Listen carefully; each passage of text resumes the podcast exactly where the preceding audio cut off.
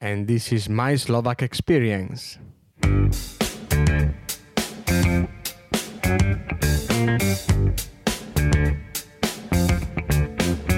Hey, hey, thank you for being here. I am always grateful to you and for the time that you take to discover a new Slovak experience. And today's such experience comes from Mongolia, where Billy was born and lived for a long time before coming to study in Europe and entering Slovakia in 1998. So it's 20 years ago, and I recognize that Slovakia was probably a quite different world than today. And Billy takes us there since the first rough 90s. He's also a linguist, so we spoke about Slovak, about Mongolian, we talk about food and how to get Slovak citizenship. We talk about many things, and I think it's just time to listen, right? So please welcome to Billy Altansuch.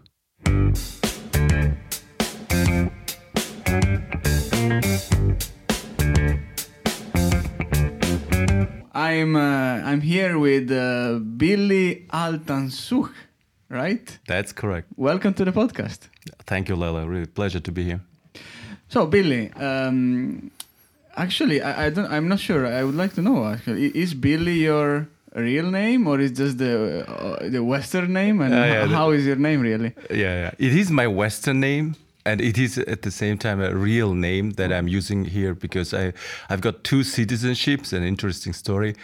Uh, when I got my Slovak citizenship, uh, I had an option or opportunity to change the name so that it's more uh, easy to pronounce and Okay. easy to um, to advance my my relationship networking and career generally. My original Mongolian name, which still I have it in my Mongolian passport in all my Mongolian documents, is um, Bilik Saikhan. So, but so there is people- still some part of Billy then. Correct. Yeah, people. Yeah, my friends called me Billy already from uh, early childhood. So it's not. It's not. It's almost like a, a dream come true that uh, your nickname becomes your real name. so it's. It happened when I when I got the citizenship here. And and your full name, like from name surname in Mongolian, how does it sound? Uh, Bilik Saikhan Altansuk. Okay, cool. So you you you are from Mongolia. right? Correct. Yeah, I But am from are living Mongolia in Slovakia. for a very long time. How Uh, did it happen?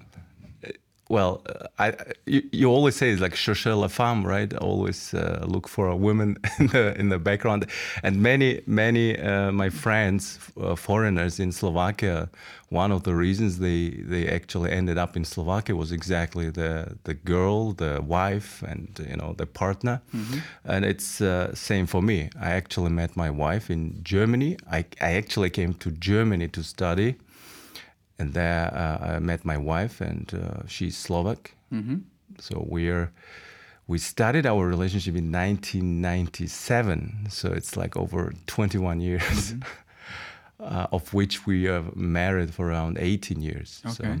So we we decided to to live in Slovakia after I finished university. And uh, so your journey started uh, 21 years ago in Mongolia to Germany, or Or even earlier, because uh, I, I arrived to Germany in 1995. okay, So it was uh, first time uh, actually I, I went there without any knowledge of the language, but I could speak English. I could speak Russian, which we learned in all those post uh, socialist countries, as you know. They we had at school Russian from the first uh, grade, and it helped a lot uh, in my adaptation to Slovak language. Generally, I'm interested in languages, which I speak six of them. So I decided to go to Germany to study because this is an attractive and interesting language. In addition, the the costs for study were almost like uh, close to zero, right? You just needed to uh, make sure you, you live, uh, you have something for living, but the university was for free once you've been admitted and accepted. So the, they accepted my application. I went there in 1995. I had to uh, go through a special college for foreign students who need to be prepared for German university because you cannot study uh, at university with tourist language, right? Okay. so that's why one one year we, st- we spent a very intensive. Um, uh, so this is in German. So that to, was to in be Germany, able to exactly. yeah. So that's the reason why I was in Europe. then I met my current wife. Yeah. That time my girlfriend. And, uh, And yeah. when you when when uh, you know when you went to Slovakia the first time many years ago, what what Oh, were that was your in, uh, impressions? yeah, 90, 98, I came first time here. And I can tell you the, the country has really changed since then. Uh, I think it was a very isolated country, to be honest. When, when I arrived here, things were not working properly as it would. So there was a clear difference when I saw it to Eastern Germany, because that's the part where I was studying. And it was like developing like hell. uh, West Germany was investing a lot Yeah. of money, so they after reunification, it, uh, many things were happening there. But uh, Slovakia was a kind of isolated, and there was a, because of politics, right? They had a prime minister who didn't want to get uh, closer to Europe. Yeah, so it's. So think that, was, the, reason. time you, you came in. Yeah, that was the, the time. So you could you cannot imagine, you know, like the prices, uh, the uh, variety of things you could uh, buy as well. So it was all in the beginning, and it's kind. Of, Even the Slovaks they call it the rough nineties, right? Yeah. So it was rough time. Uh, crime and everything was uh, still pretty high, but uh, it it started to change after that. And why did you choose then if that was such a awful time to stay in Slovakia? you know eh, when you're in love right you tend to love not just the person but the country the person is coming from so i actually uh, you know after the initial kind of uh, surprise uh, i've experienced then uh, i was uh, i started to see the beautiful parts of slovakia right the way how people interact how they appreciate when you start speaking slovak to them and actually I'm into languages. I studied languages. That's why, for me, it was a kind of natural uh, way of uh, connecting to the culture through the language. So it was So- the- first Slavic language for you? To, to no, learn the first Slavic was Russian, as I mentioned. Okay, so you Yeah. in Mongolia you already spoke Russian, Correct. then you spoke German when you went to Germany, and then you met Slovak. Yeah, and, and I also spoke English English, already yeah. from the fourth grade at Which school. one is the sixth then? I miss one.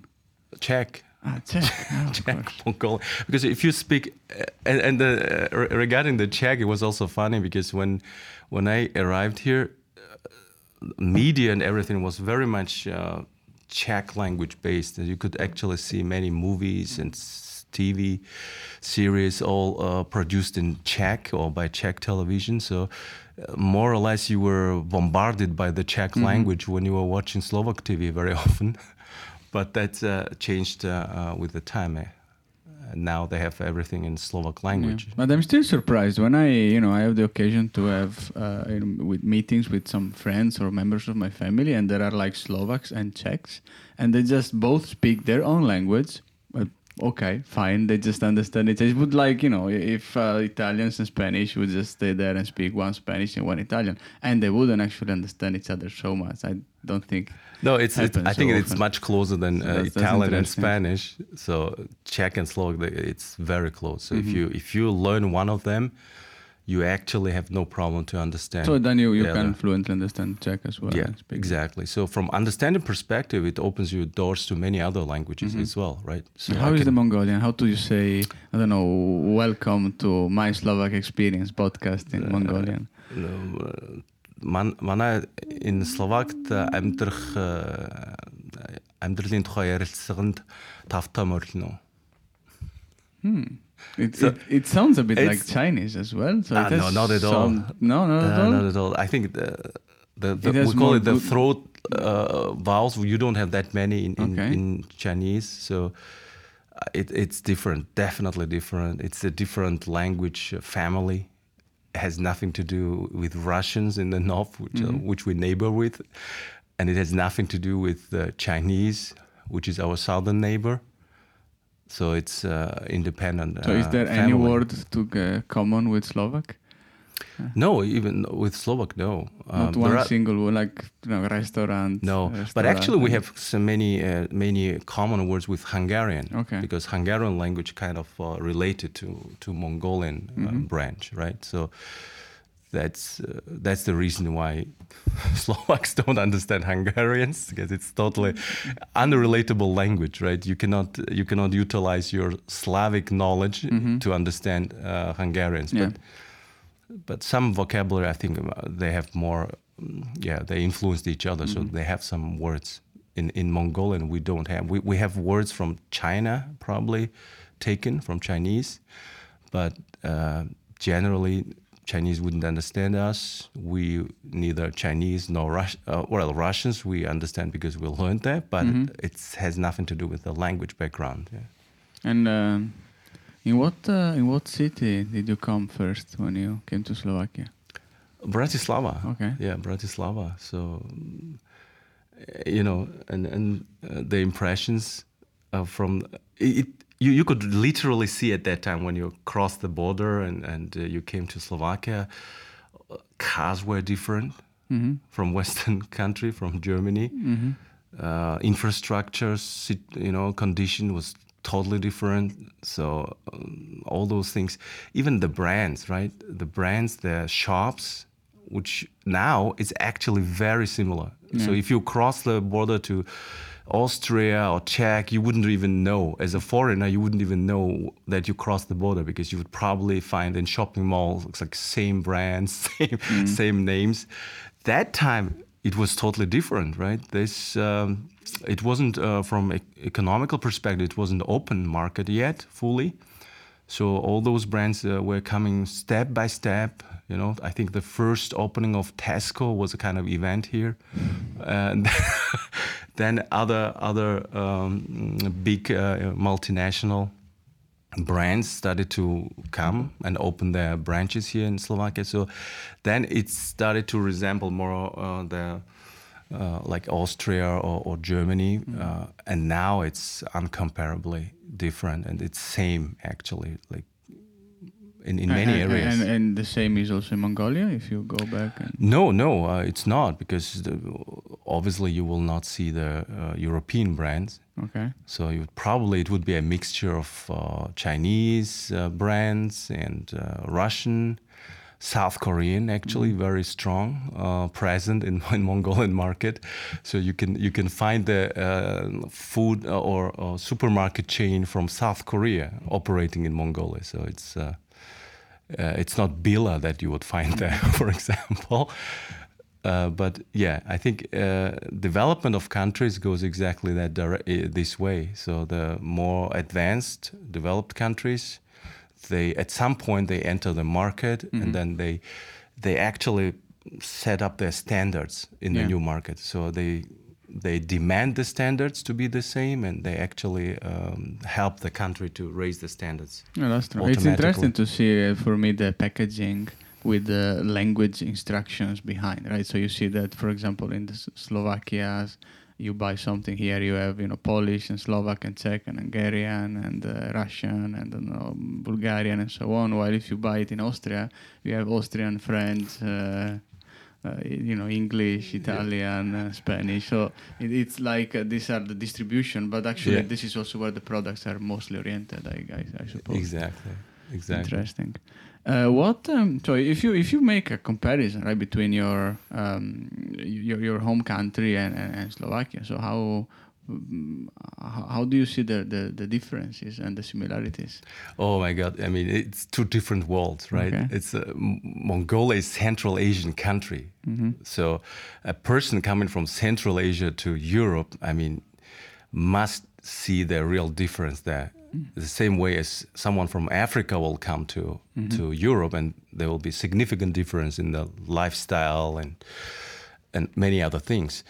And the the funny thing is that when I came here, there was not internet at that time, right? It was 1995. Uh, internet was not even. So I was I used to make phone calls uh, to my uh, my home, and I almost had to take a loan from the bank. That's how expensive it was at that time. Uh, unimaginable now, but at that time, uh, what I the cheapest way was to write letters and then wait for s- several weeks to arrive in Mongolia. I think it was a romantic, a very good way of communication.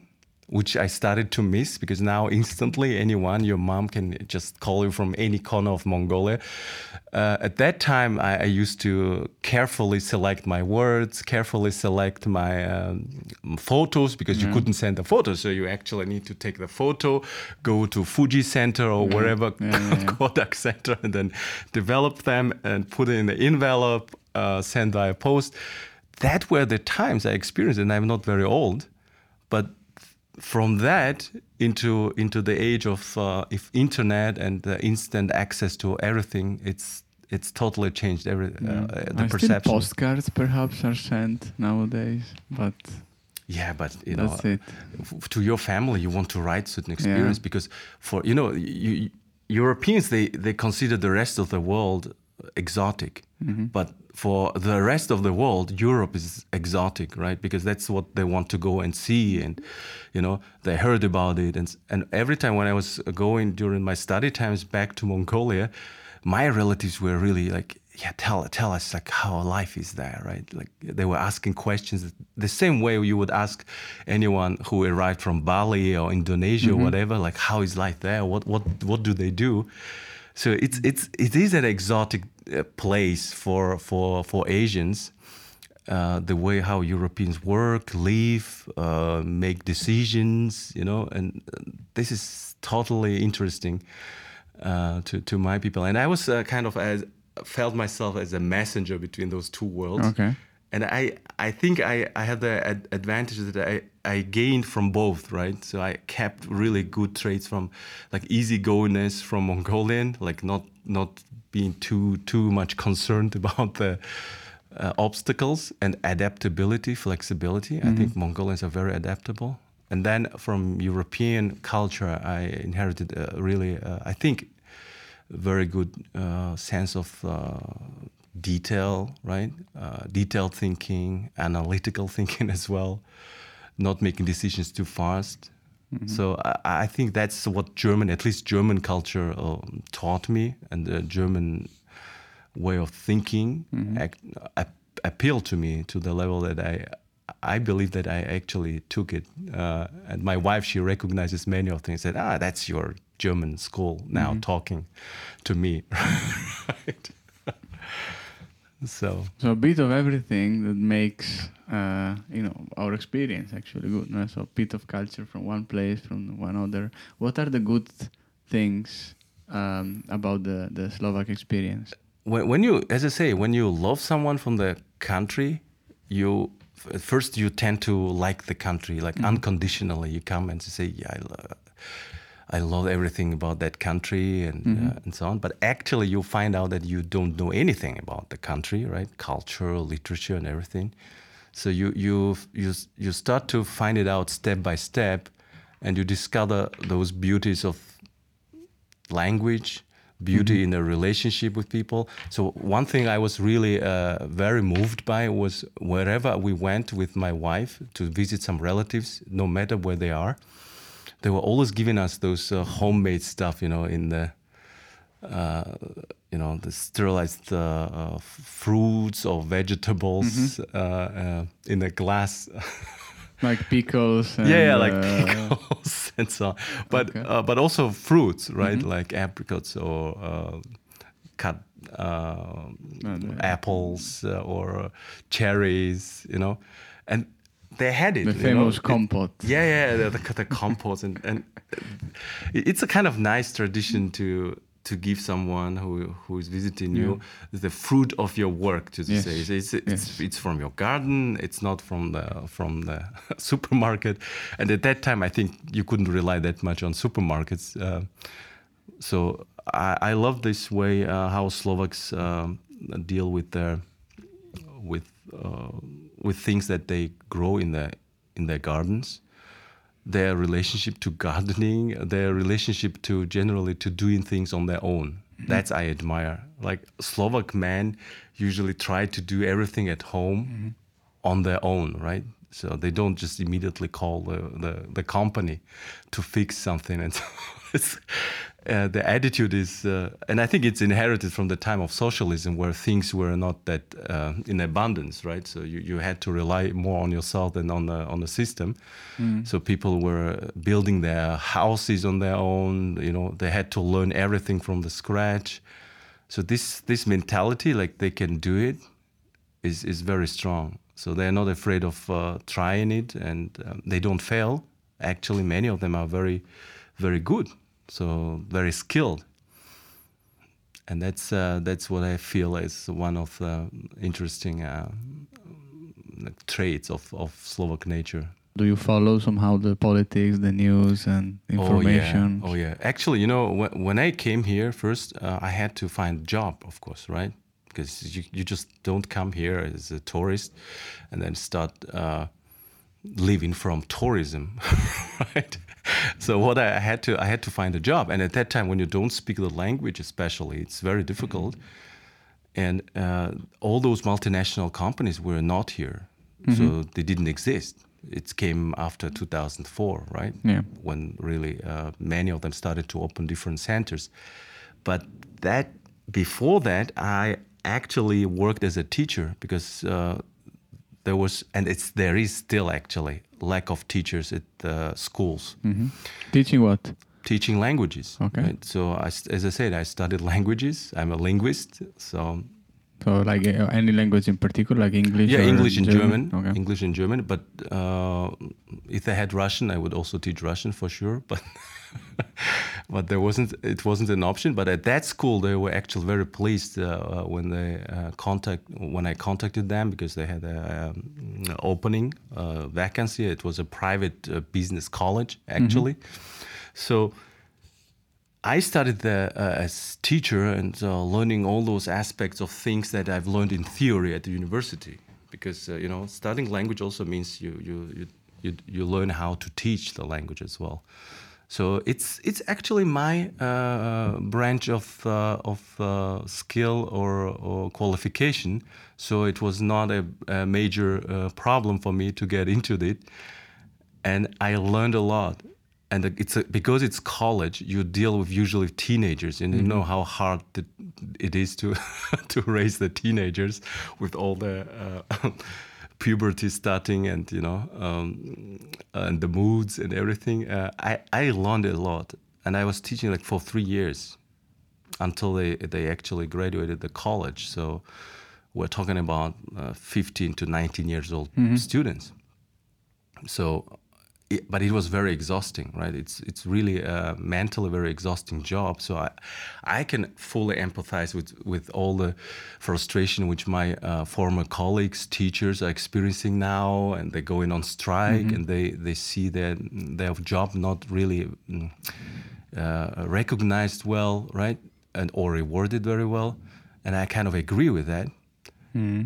Uh, and because you you have access to the school system you immediately have access actually to all those educated people who yeah. are your colleagues who are experts in uh, Slovak language and literature in history right in chemistry and everything so I, I really enjoyed the time when I could uh, learn from them, and they they they accepted me as uh, not just an um, equal colleague who is teaching English, but they embraced me as as a foreigner who is willing to learn how things work in Slovakia, uh, mm-hmm. the culture and the literature, they gave me recommendations on, on what to learn uh, first or what to read first, for example, and so on.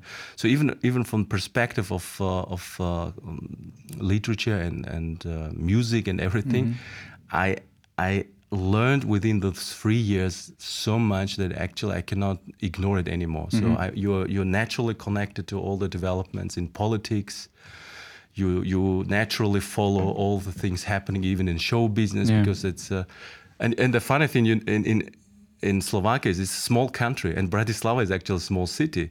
So all those we call them celebrities, right, or people who you know from the TV. Yeah. You can the probability of meeting them somewhere in public space is very high. So you you can meet someone. Uh, they consider as a legend of specific sport, just uh, having. Yeah, you just meet because it's yeah. Bratislava. Because it's, it's Bratislava, like, uh, Hollywood yeah. of Slovakia. Say, right? so it's that's that's something that we have very common with Mongolia, by the way. So Mongolia is also a very small country with three million people. But it's uh, it's wide. It's it's a huge country, but from the size perspective, but from population perspective, it's even smaller than Slovakia. Okay. So it's just three million. so half of the countries in Ulaanbaatar and uh, Co- yeah, are. yeah, yeah. You, that's that's absolutely the Yeah. situation right now. So the half of the population is in the capital But you, city. you you were from the capital or Yeah, I was okay. from capital city.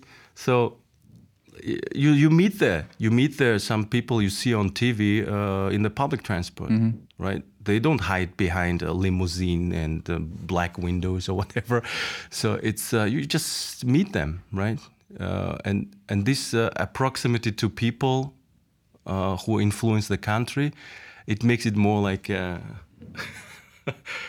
connected, I would say, right? So in, in Slovakia, that's why in Slovakia, all those things that I follow on TV, any big, uh, you know, um, issues or political crisis or whatever happening, or maybe some findings, yeah, some uh, uh, investigations, you can you can literally link to any anyone in Slovakia because of their uh, relationship ties within the country. Okay? Yeah, it, it, there really is a higher probability that if someone I don't know gets Yeah. i- i- you know, it's some kind of under the spotlight, this someone might might be just two level degrees of separation from from any person in this country, right? Yeah, exactly. Zero So- degrees of separation. Yeah.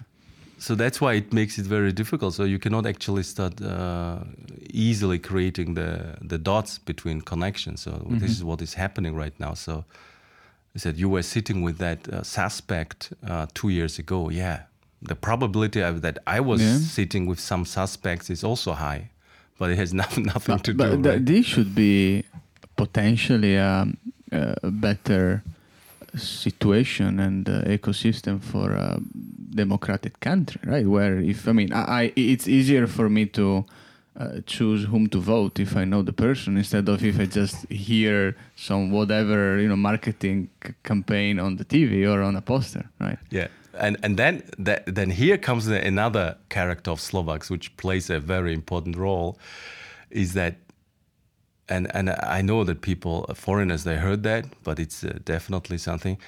Um, I don't want to make it like sound as as very uh, negative, but it's you know if you if Slovaks see someone succeeding in something, it's very difficult for them just to acknowledge it positively, saying, yeah, like cheer up and say, yeah, look at him, he did it, and so on.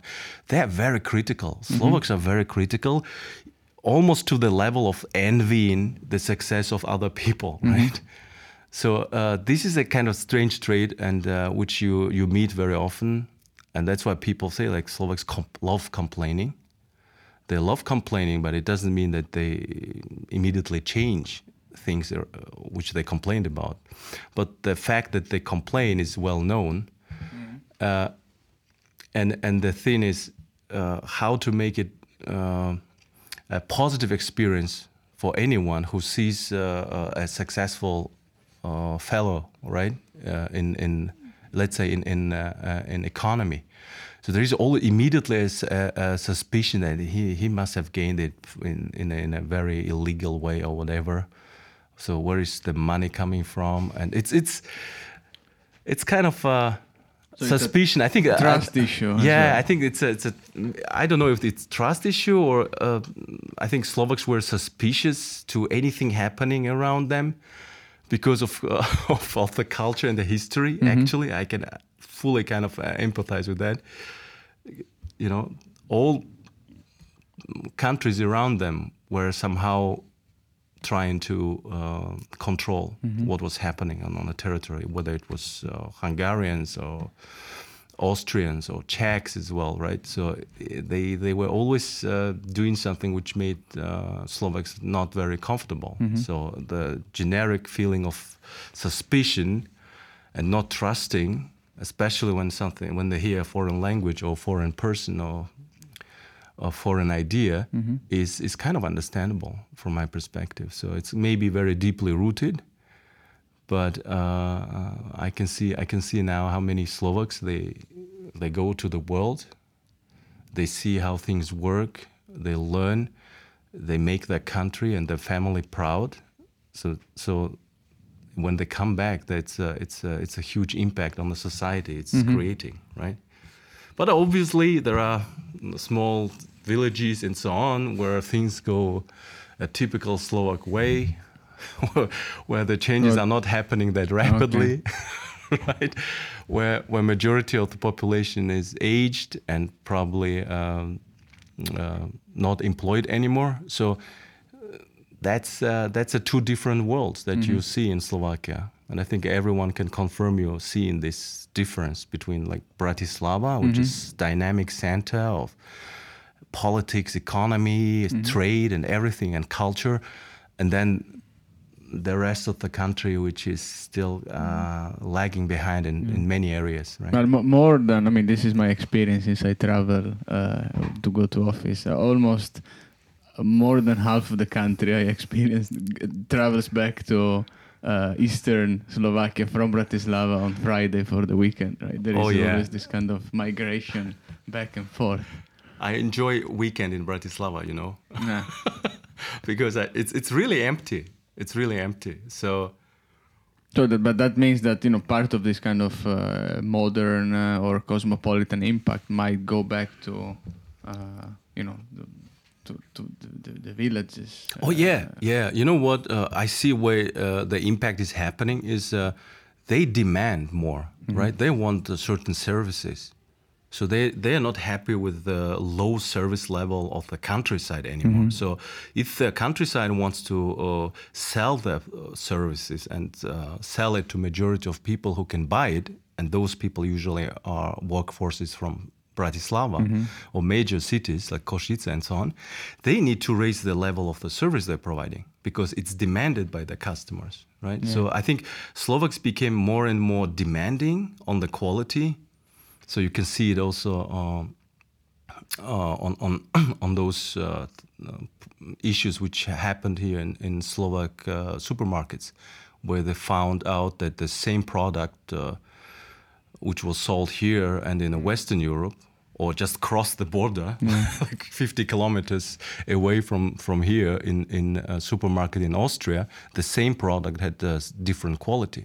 So I think uh, Slovaks started to demand the same quality for Slovaks as it is for Western because Europe. Because many buy it, uh, particularly here in Bratislava. It's quite easy to go for shopping right into any any nearby. Per- in- it- Probably Austria. This is majority of place, but somebody maybe goes to, to, Hungary, right?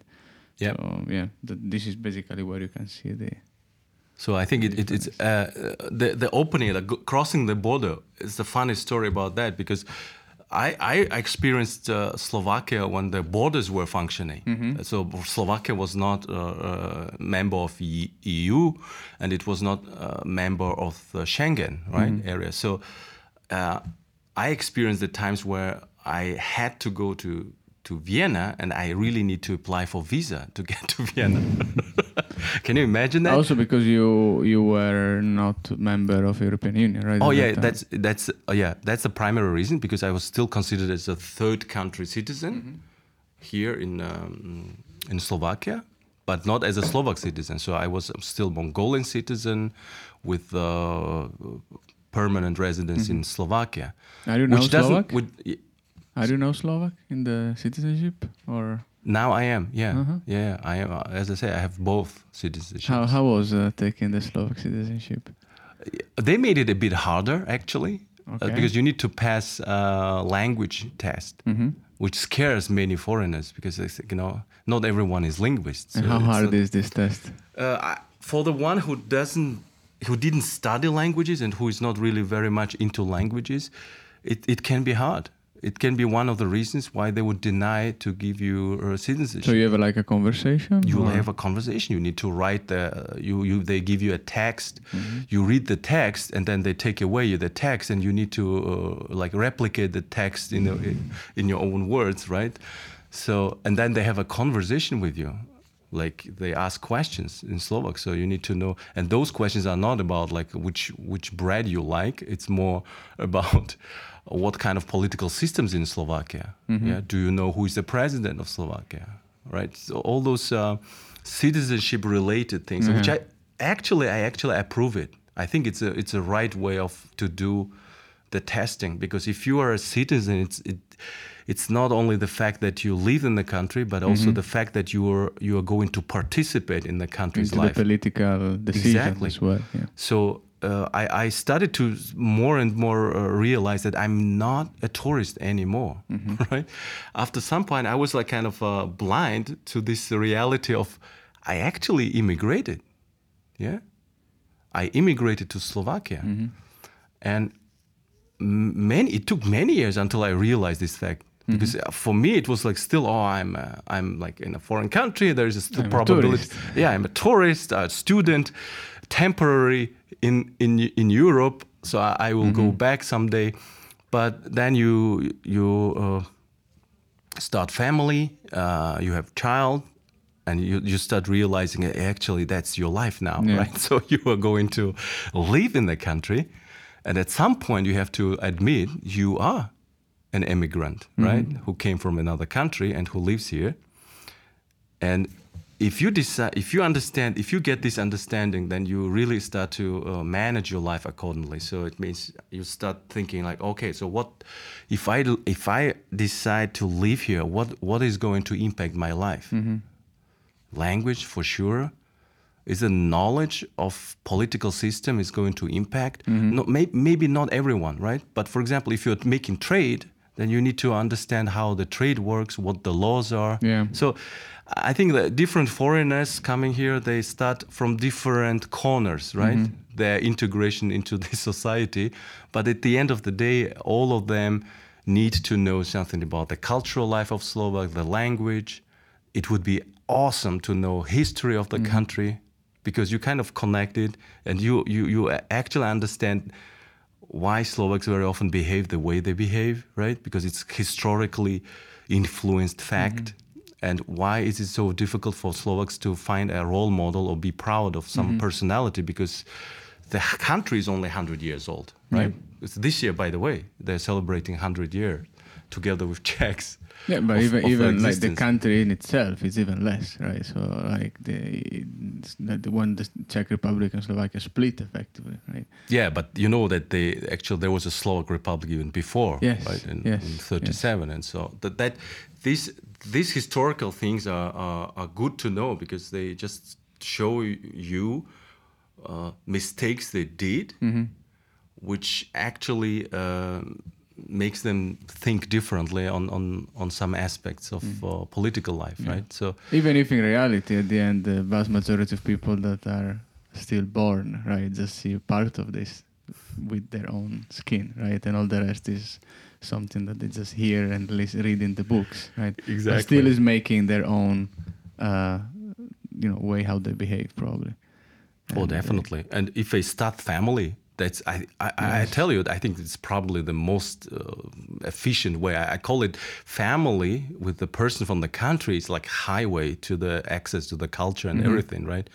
Because especially if you have a child, you you can start educating yourself together with the child almost because from the first grade at school you learn many things about slovakia uh, through the child because you need to Yeah. do homework and you need to see uh, uh, to understand the, the content so I, I actually uh, I enjoy it. Right now we're we're going through different uh, uh, sightseeing areas in in uh, Slovakia. We, they call it uh, historical places.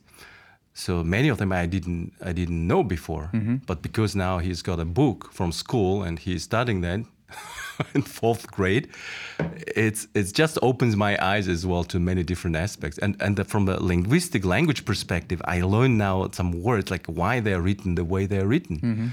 So it's uh, because there is a rule behind, right? So it's fun. It's fun, and uh, um, it it keeps me busy. It uh, lets me uh, experience again Slovakia from. A, I, I would say it even again, because even if you, you you live like as I said, 18 years in the country, and you speak the language fluently, but it's uh, there are many many uh, things in on all those areas which you learn And how is your, um, you know, even now it's it's uh, funny to think, right, that you are actually Slovak, right? So not only Mongolian but also Slovak. So yeah. Um, are you still, do you think, considered foreigner by some people that you meet on in the, oh, the park or in the school? yeah, yeah, yeah, definitely. And how is your relationship with, with these kind of encounters and with Slovaks? Yeah, I cannot, I cannot uh, blame them for that, right? I mean, if uh, if if I meet you in Mongolia, first uh, first impression is like you are not in Mongolian, my friend. Mm-hmm. Yeah, so, but I could be. but actually. but you could be, and you could speak fluently Mongolian, right?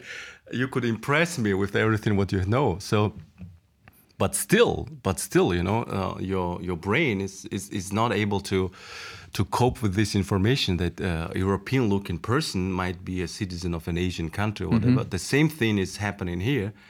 If people don't realize this, then uh, it's absolutely okay. Some people feel it like easily uh, uh, understandable.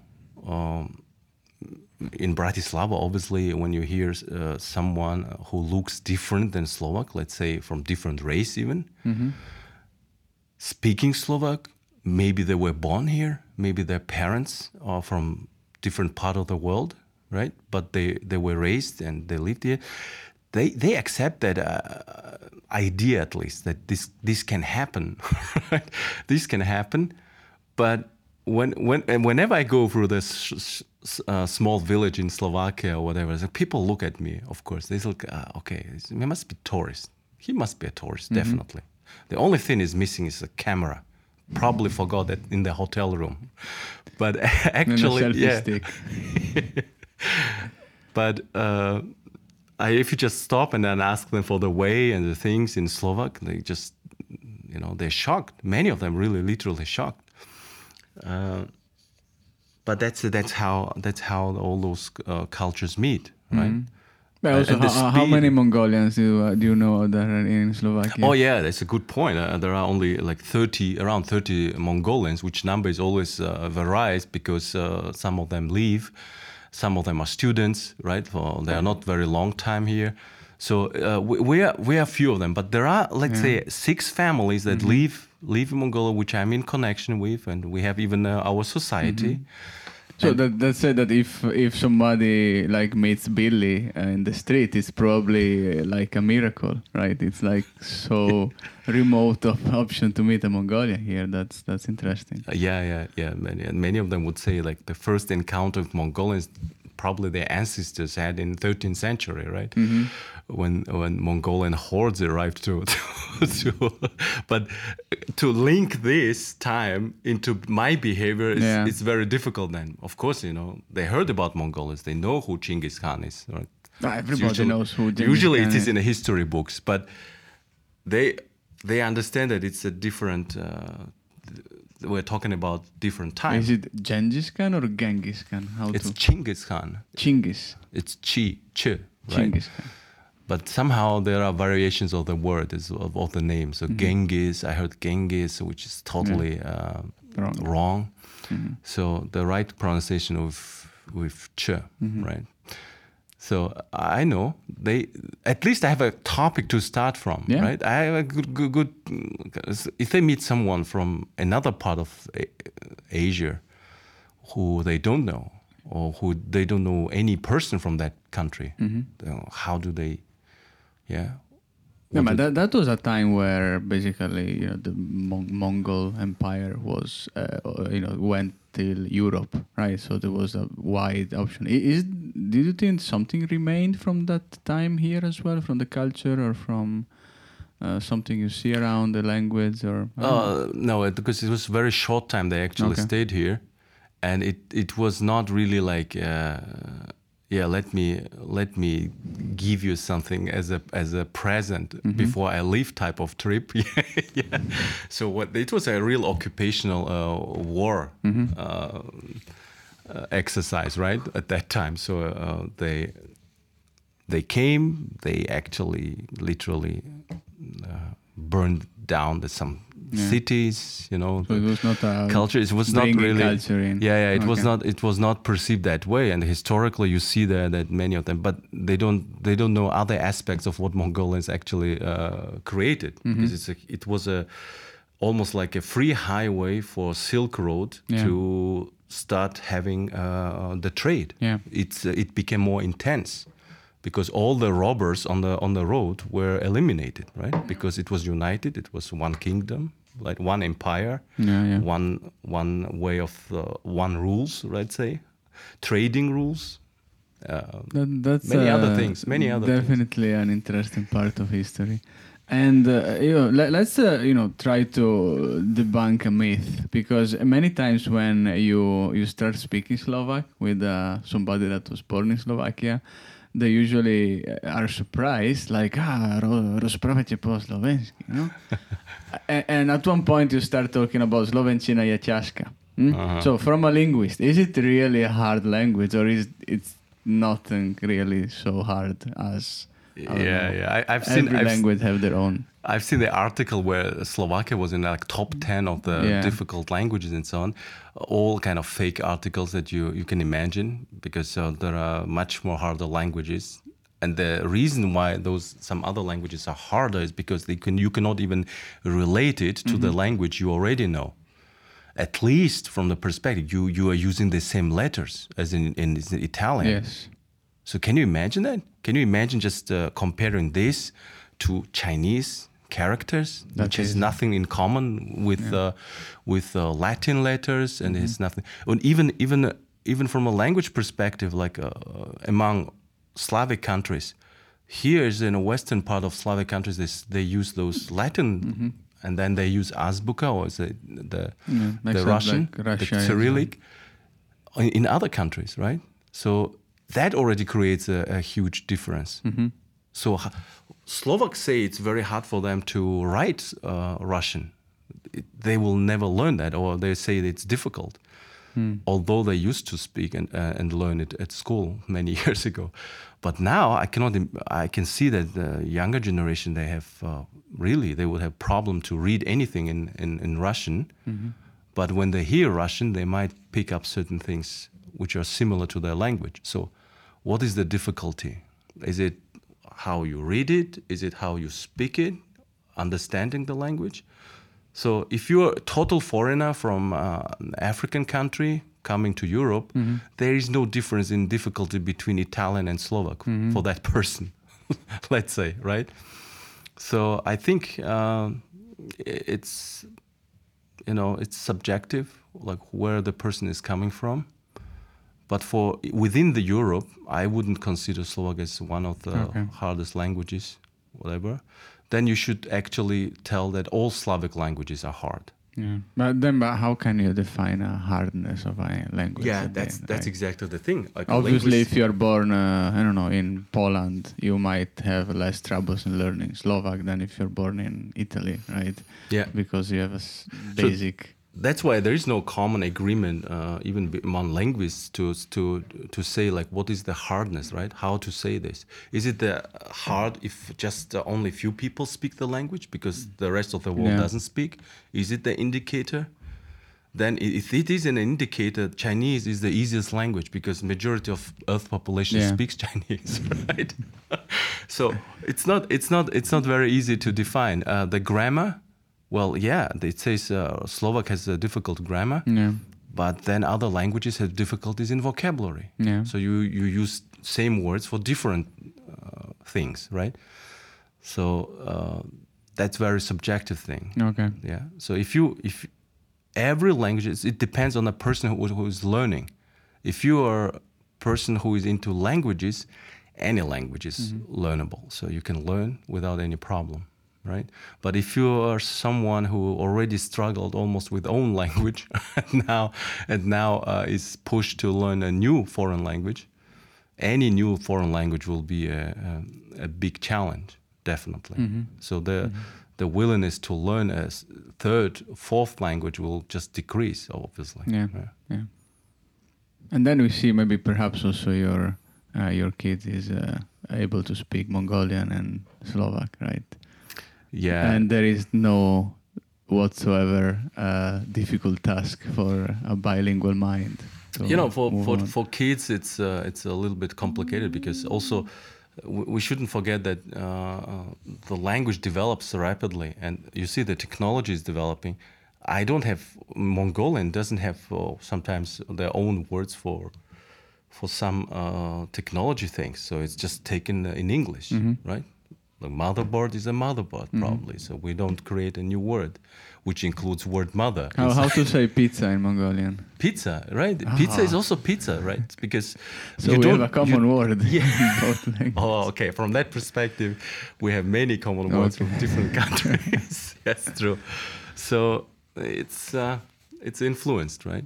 Mhm. It's influenced by by other languages, especially by English now in Mongolia. Mm. And do you miss something from Mongolia that uh, you cannot find in these areas? Yeah, I, d- I think one thing is just uh, the the fact that you have the relatives and family there, where you can be who you are with all those negatives and positives, right?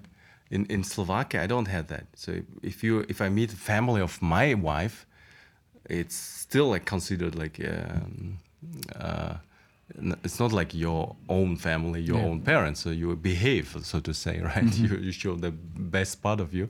Uh, whenever I go to Mongolia, I can really be sometimes like, oh, okay, I think that there are some Mongolian uh, elements in me that were not allowed to show in Slovakian environment. So I go to Mongolia and there I feel like, uh, and believe me, it's not about drinking or singing, like, definitely not. But uh, things like just to complain uh, or tell things like uh, in in Mongolian words. And not swearing. We don't have actually Slovaks swear a lot. That's one of the things, and they swear.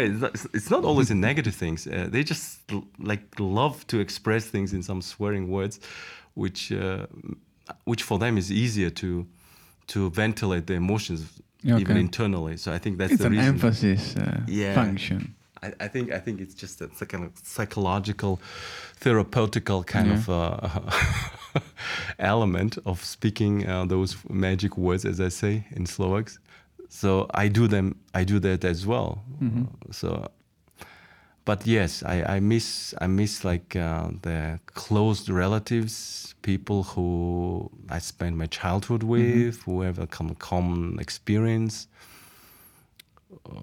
common lineage, you know, and this is uh, this is not possible to replace by anything. Any In any particular uh, food or taste you? From food perspective, actually, Mongolians are very simple. We don't have very. Um, our cuisine is actually not really special. Yeah, I shouldn't be telling it. If some Mongolians hear me, they would they would probably uh, object. What's what is the top Mongolian dish? But it's meat. Actually, it's meat in any forms, right? Okay. Uh, all different type of meats, and and the, the taste of meat is amazing. okay. But it's just meat mostly, and uh, with uh, noodles probably and uh, rice. But otherwise, uh, before noodle and rice existed, imagine in Mongolia what does it? Yeah, no vegetables really, not that much. Fruits you can forget almost because it doesn't grow. So And mi- milk, uh, like I Yeah, have yeah, this milk idea products, tea, milk tea with milk, cheese and so on. That's yeah. okay. That was so me, uh, meat with cheese, but it's seasonal, right? Mm-hmm. As well, you should not forget that it's uh, cheese is not uh, all around the year, right? You can have for traditionally now you can buy anything in in a supermarket, of course, but the cuisine is so simple that anything I experienced outside of Mongolia was like, wow, mm-hmm. experience for me. Like, what is this? Never had it before. So my wife, she loves cooking, mm-hmm. and whatever she cooks is just so amazing. And and I think I'm the easiest customer for her. Like, I, I love everything what she cooks, and it tastes awesome. What's your favorite food in Slovakia? Favorite Slovak food? Yeah. Uh, I think it's uh, Dukátové buchtičky. I think I like that one. But but also bryndzové halušky are also fine. It took me like a half a year to get used to bryndzové halušky. You know, because bryndza, this cheese, that's kind of special taste, Okay. and it's not consistent throughout Slovakia. So sometimes you have a bryndza which tastes okay, and sometimes it's kind of totally different, almost uh, awful. Is Then- there anything similar in Mongolia to bryndza? Because there no, a no, lot no, of no, goats, no. right, we do. Mongolia? Yeah, yeah, we, we do have, but those kind of products uh, are not uh, used right Okay. in Mongolia. So we we don't. It's, it's almost like a byproduct of some processing, milk processing. Mm-hmm. Yeah. So uh, we usually have the the the butter Mm-hmm. and the cheese, and usually it's hard cheese that uh, you Okay. come out. So bryndza is kind of different, right? It's different Special taste. s- uh, s- kind of sub process uh, level in in the process. Did you try also that um, kind of drink made of uh, uh, sheep uh, milk? This uh, žinčica. is Ah, called. žinčica, That is okay, quite yeah. uh, sparkling milk. but That is very weird and hard to. You see, like if you know jinjitsu, then uh, you already. Uh, it, the word sounds even Chinese. I would say. Yeah. that was my thinking as well. Yeah. yeah, yeah, but it is it is an interesting thing. Uh, the, you know, but this is food that majority of Slovaks don't eat themselves that often. Let's be open. Like they say it's traditional, but how many times they eat it during the week? I mean, I don't think majority of them they eat or drink žinčica every day, right? Yeah, no, no. I think that's not, that's not the reality. So, I, we need to connect the reality to of people uh, to the to the cultural, you know, historical uh, list of you know dishes that they have, right? So, uh, as I said, I, I love Slovak food. Uh, I loved German food. So switching from German to Czech or Slovak food is, is not a big deal because it's almost same, right?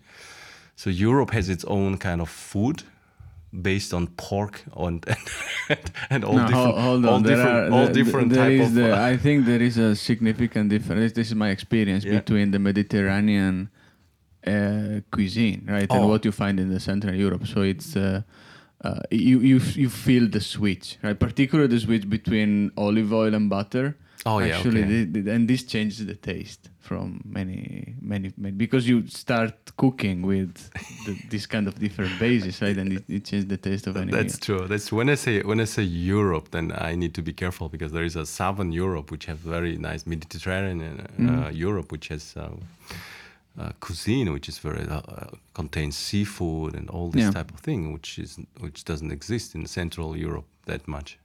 So uh, yeah, you're right. Uh, but from the Central Europe Yeah. Mm-hmm. perspective, it's a kind of pretty same, right? Uh, like I don't think there is a significant difference between Slovak, Czech, and Polish dish. Or, Yeah, did- perhaps it's, uh, it has a lot to do with history. I because I come, for example, from the northeast of Italy, and the cuisine in that region, since it was part of the Austro-Hungarian Empire, it's very similar to Slovak and Austrian cuisine. Right? Yeah. So you find similar basics and things, just because not of uh, you know nationality, but the historical background of those areas. Right. So that is where uh, that that's interesting as well as a yeah, area. there are varieties. And um, what about um, what you don't like about Slovakia, right? So, if, for example, you would like to change something that still doesn't work and you don't like, what what would be that thing? Yeah, yeah. It's like it's not about not liking it, but I would say um, the the self confidence, right, of Slovaks is something that they need to improve definitely. Mhm. I always see it, no matter if in a working and business environment, but they kind of uh, not always self confident. They think they cannot do this, some certain things. They don't dare for some higher higher goals very often, right? They, I feel, uh, and it's very difficult to generalize, but maybe it's it's uh, also rooted historically. It's, it's a, it was oppressed, right? It was oppressed by different cultures and so on. So you need to prove that you can do things on worldwide level, for example, and that's why I feel like Slovaks they love their successful uh, fellow in in uh, in uh, sports, right? For example, in ice hockey, because they show that they can they can actually compete with the best of the best in the world Yeah. in the National Hockey League, right? So these this is the bar they see. Like, uh, yeah, we can prove ourselves as Slovaks to be a, a very high level on uh, quality, very high level on uh, positions, even right. Mm-hmm. So uh, I think uh, Slovaks need to learn a little bit to fight for certain uh, positions as well. Even you see that within European Union, right? The, there was a there was a discussion about moving one of the agencies to Bratislava, mm-hmm. and they lost and they lost the battle. Uh, and this this is something I, I believe, and also I see it on my wife sometimes. Like she she doubt, right? So about herself whether she's doing the right thing or not. Mm-hmm. So this, and then it's very close to complaining, right? External factors. Mm-hmm. I think that's uh, that's that might be now. I've just realized that might be actually the root of of complaining, and making external circumstances the the reason for for the misery or for for the problem. But very often, I think it's just the confidence, self confidence of Slovaks that I miss. So they need to learn to be in, in all fields, whether science or, or public sector or government, right? Hmm. Education. And I see good examples. Actually, I've seen some series of radio programs in uh, Slovak radio where mm-hmm. they interview successful Slovaks abroad who, who people don't know about. Mm-hmm. So even even the fact uh, that they're successful is not known, right? So I think this is this is like a sense of pride about mm-hmm. accomplishments, right? That's what creates a national confidence. Yeah. You have it because you know Italy has a rich history, Roman Empire, and so on. There was a huge accomplishment uh, from the history that entitles you to to feel very proud of of the country you are coming from. So very small countries, sm- many small countries which have no significant impact, uh, historical impact in the past, or might have been part of the bigger empire and was oppressed during that time they're just learning it. And I said it's like less than 100 years of, uh, of history of some of those countries. And I think they're still in search of their like pride and identity. And maybe this is the reason why it's, uh, it's you know, Uh, is it also disconnected maybe because I, I, in, in the previous episode as well, right? So what came out quite often is that when you have an interaction, particularly with a foreigner, right, there is um, always this kind of a little bit of closure at the beginning, hard to start a conversation. Uh, is this also due to you think to the self confidence? I think I think exactly that's the reason. Like they, for example, my wife she speaks very good English, but she believes that her English is not good enough to start conversation with certain people. So why is it so? And I see I see many, even in uh, in, in the business environments, of foreigners like from from Spain or or, or, or you know uh, France, whose English is like terrible, but they are confident and they talk to hundreds of people Yeah. and they believe they understand them. Just it's just because they they are open and they don't see that they put the pressure on themselves, right? And I think Slovaks they put unnecessary pressure on themselves many times when they uh, when they uh, start using their skills, their knowledge, and so on, right? So it could be really the the root cause. Did you maybe another topic I would like to know is because uh, since uh, I think 2015 was the time um, th- there was a kind of uh, more attention towards foreigners, right? Particularly, and what I understand in you know the public narrative, there are kind of two levels of foreigners, right? There are the dangerous one and the good ones, and so on. And I, I'm, you know, this obviously depends on the individual, right? But the political messages are definitely in many, you know, political parties and so on are kind of uh, closing towards, you know, this kind of the the world outside Slovakia. So, what, what do you think about it? And uh, Oh yeah, do you feel a change or? I think it will not change that easily. And and as I said, I mentioned that Slovakia was part of other countries, and every everyone they met, just historically, can you imagine? Like everyone they met historically who spoke foreign language was usually the one who was occupying and, Yeah. and oppressing them. So I think it's a deep-rooted like kind of fear of anything foreign coming to the land they live in, and that's something we should just psychologically recognize and say, yeah, it's it's it's not possible to erase it with uh, with a speech, right? You cannot uh, change the law and hope that it will change uh, immediately the behavior of people. I think uh, I think it's a long journey, and it starts like uh, uh, on different levels.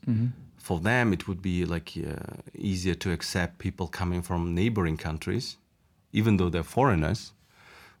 It would it would be a natural way of uh, getting used to them. But e look look at the Hungarian population in southern Europe, right? How much they are uh, accepted or integrated into Slovak culture? It's, it's questionable. So it's uh, they're still considered by a majority of the Slovaks from the north or uh, other ki- other parts of Slovakia as almost like a foreigners in their own country, who who just uh, uh, just happen to live with them. so and it's it's centuries, right? They lived, and uh, was not possible just to adapt.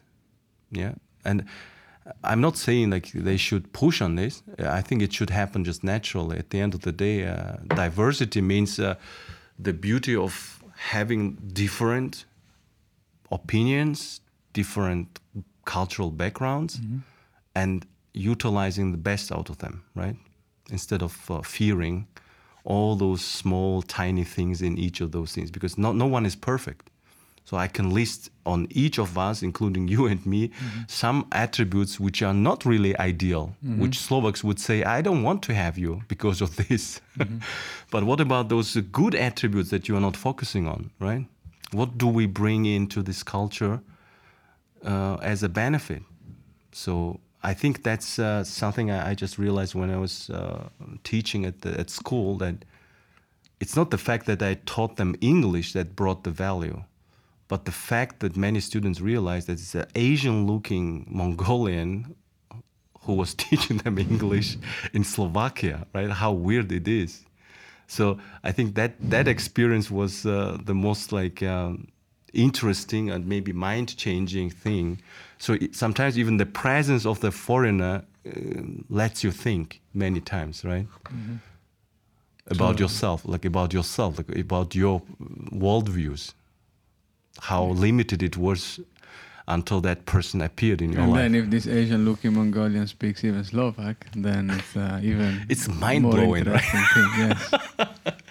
no, that's uh, yeah. It's it's a it's a uh, interesting uh, combination, I would say.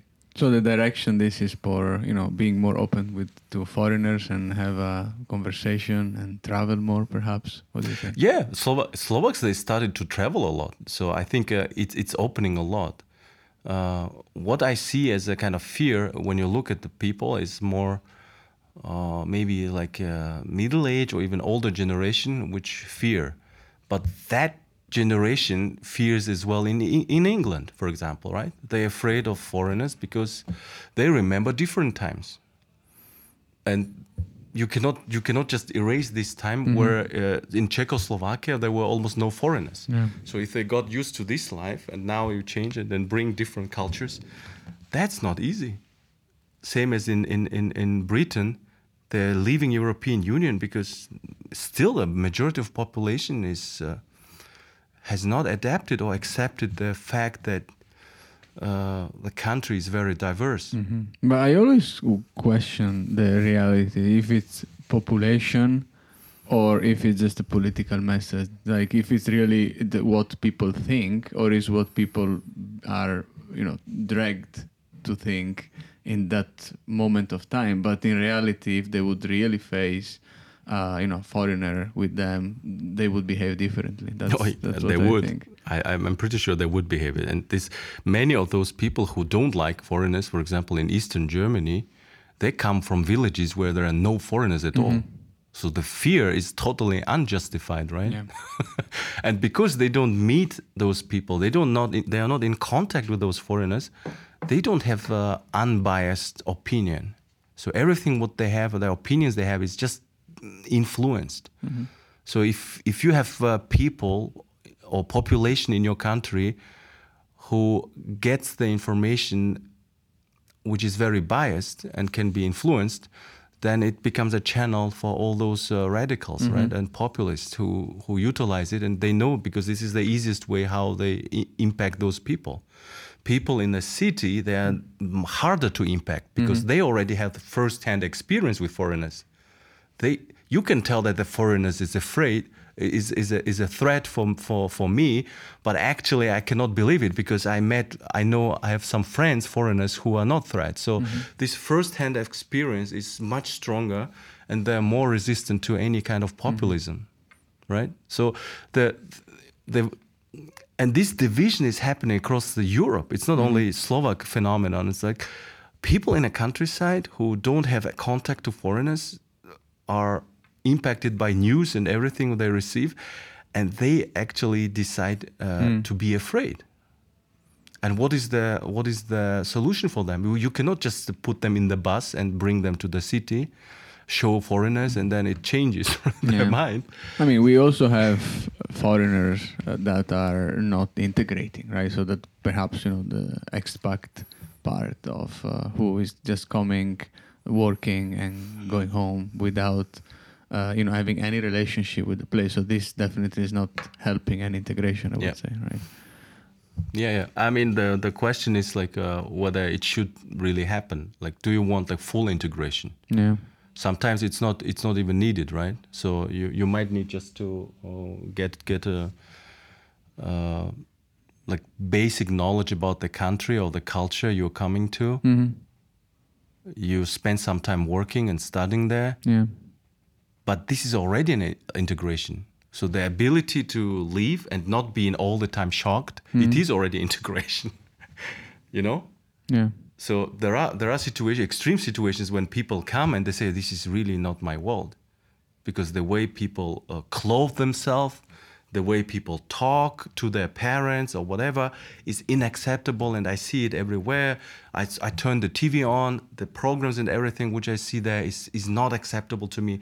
That's an extreme situation where people are not able to integrate. But Yeah. Mm. majority of the foreigners who come to any country, Germany or mm-hmm. Slovakia or Italy, they don't have problem. Mm-hmm. They know, they know how to use public transport. They know how to pay tickets. They know how to work, how to get salaries. You know, it's uh, they are integrated, but the level of integration is different. Not all of them know the literature and history of the country, right? Not all of them spend time reading books and so on. It's it's okay, and I think uh, this uh, we should tell we should actually uh, let the the majority of population understand that what do you expect then? Yeah, Yeah. What what is the integration? What does integration mean for you? Yeah, do you want them to be fluent in Slovak? Well, try you to be fluent in a foreign language, hmm. right? So that you can actually ma- many of those things are not like do to others what you want others do to yourself, right? Hmm. That's a that's a very universal uh, rule that is almost in every religion across hmm. the globe. So why you have so different requirements on the foreigners compared to you, right? Yeah. So I think that's a, that's a discussion that people need to um, start with themselves first, and then and then probably uh, uh, more look or search for contact with uh, with uh, foreign with foreigners, right? yeah, yeah, And many many of the things were foreign in their own country anyway. So even their ancestors came to the country; Yeah. they were foreigners. So we, we, we are all uh, Yeah. we were all actually you know coming from a different area where, where we are, Absolutely. right? So I think I think it's just about the adaptability of Yeah. the people, like uh, flexibility and adaptability. we definitely even between Italy and Mongolia we share a common ancestor right so Oh yes, yeah. Don't bring in even Marco Polo into that. yeah exactly might be Marco or you know. Yeah. um, do you do you feel at home in Slovakia Oh yeah. And you know, I had this feeling at some point when I was traveling back from Mongolia to Slovakia. I had the for the first time. It happens, I think, to every foreigner when you go back and forth to country. Because you, when you want to meet your parents and siblings and your family, you feel like I'm going home, of course. But then when you establish your own family and you have your own child and they live here in Slovakia, then you're sitting in an airplane and you feel I'm I'm coming back home, yeah, because mm-hmm. this is my home now. So it's not anymore the the country where I'm originating from, but the country where my my actual family is. And I think that was the feeling. I don't remember in, uh, when was it. I think 2009. I was really having this very strong feeling, like the shift in my mind, happening in the plane, and I was like, "Oh, interesting, very interesting." Why I feel like this way? yeah, I do feel at home. So, and that's why I always I also tell like uh, compare if if Slovaks could compare life in Slovakia to different places in the world, and in, in my at my work I traveled really many countries, mm.